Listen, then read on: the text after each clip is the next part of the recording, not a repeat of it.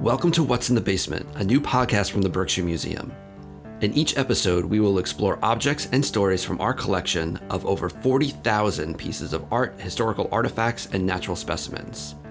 I'm Craig Langlois, Chief Experience Officer for the Berkshire Museum and host of What's in the Basement. Today, we are joined by. I'm Jeff, and I'm the Executive Director at the Berkshire Museum. Welcome, Jeff. Today's object is definitely not in the basement. It is also one of the largest objects in the museum's collection. Why don't we begin with you describing what we are looking at? So, this is a life size fiberglass model of a Stegosaurus. It was made by the Louis Paul Jonas Studios in Hudson, New York. Uh, it's about 26 feet long, 7 feet wide, 12 feet at its tallest point, and it weighs 1,200 pounds stegosaurs are amongst the most recognizable dinosaurs, and this guy checks all the boxes.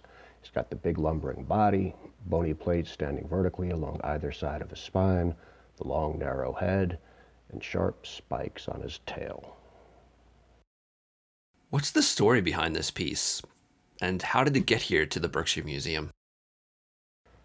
The original Stegosaurus mold was made to be part of the Sinclair Dinoland Pavilion at the New York World's Fair back in 1964 and 65. Uh, Jonas made nine different dinosaurs, and then he shipped them down the Hudson River by barge 125 miles to get to the fair. Can you imagine seeing that parade floating by?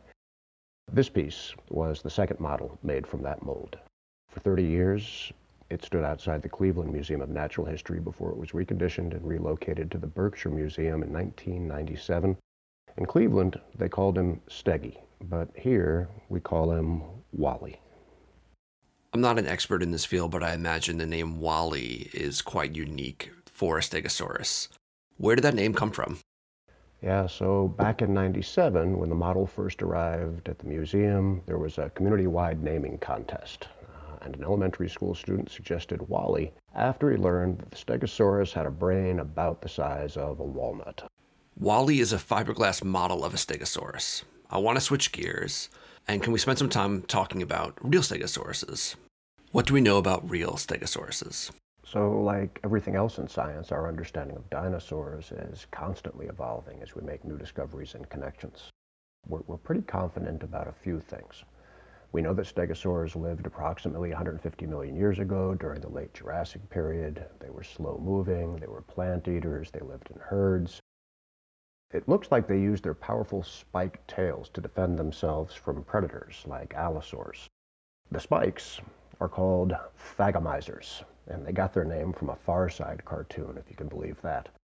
About 10% of the thagomizers that have been found have damaged tips and allosaur fossils have been found with thagomizer puncture wounds, so that adds support to the theory that the spikes were used for defense. Stegosaurs get their name from the bony plates that are on their backs, which are called scutes. The paleontologist who discovered stegosaurs believed that the scutes lay flat on the animal's back like roof tiles, so he named them stegosaurs, which means roofed lizards. Later discoveries proved that the plates actually stood up vertically like sails, but the name stuck, roofed lizard. Scientists are still unsure what the plates were for. Some think that they were used to regulate body temperature, while others suggest that they were used for display purposes, a way to show off, to get mates, or to recognize others of their species.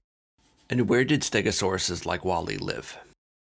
This is a perfect example of how our knowledge develops with new findings. For over a century, we believed that stegosaurs only lived in what's now western North America because that's where all the fossils had been found. But in 2007, a stegosaur was discovered in Portugal, proving that the animals also lived in what's today modern Europe. So who knows? Uh, new fossils are found every year. It'll be really interesting to see where they turn up next. Jeff, what about dating fossils?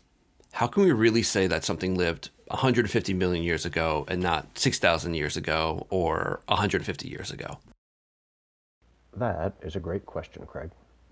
By studying the rock layers around the fossils, we have a few ways of figuring out how old the fossils themselves are. Today we primarily use radiometric dating. So this is a method of dating paleontological or archaeological specimens by analyzing the proportions of radioactive isotopes in a sample. So you've probably heard of carbon dating, which is commonly used by anthropologists and historians. But if you need to date something that's older than, say, 50,000 years old, we've got to use other isotopes with a greater half-life, like uranium. Radioactive isotopes decay at a predictable rate, so scientists can do the math and determine the age of a rock and therefore determine the age of the fossil in the rock. That makes a lot of sense, Jeff. Thank you. Let's come back to Wally. You mentioned earlier that this piece was created by the Louis Paul Jonas Studio. What was the Louis Paul Jonas Studio? Louis Paul Jonas was an acclaimed taxidermist and wildlife sculptor known for his models of all kinds of animals. Probably familiar with his work if you've ever visited the National Museum of Natural History in Washington, D.C., the Hall of African Mammals at the American Museum of Natural History in New York, or the Worlds of Miniature Gallery right here at the Berkshire Museum.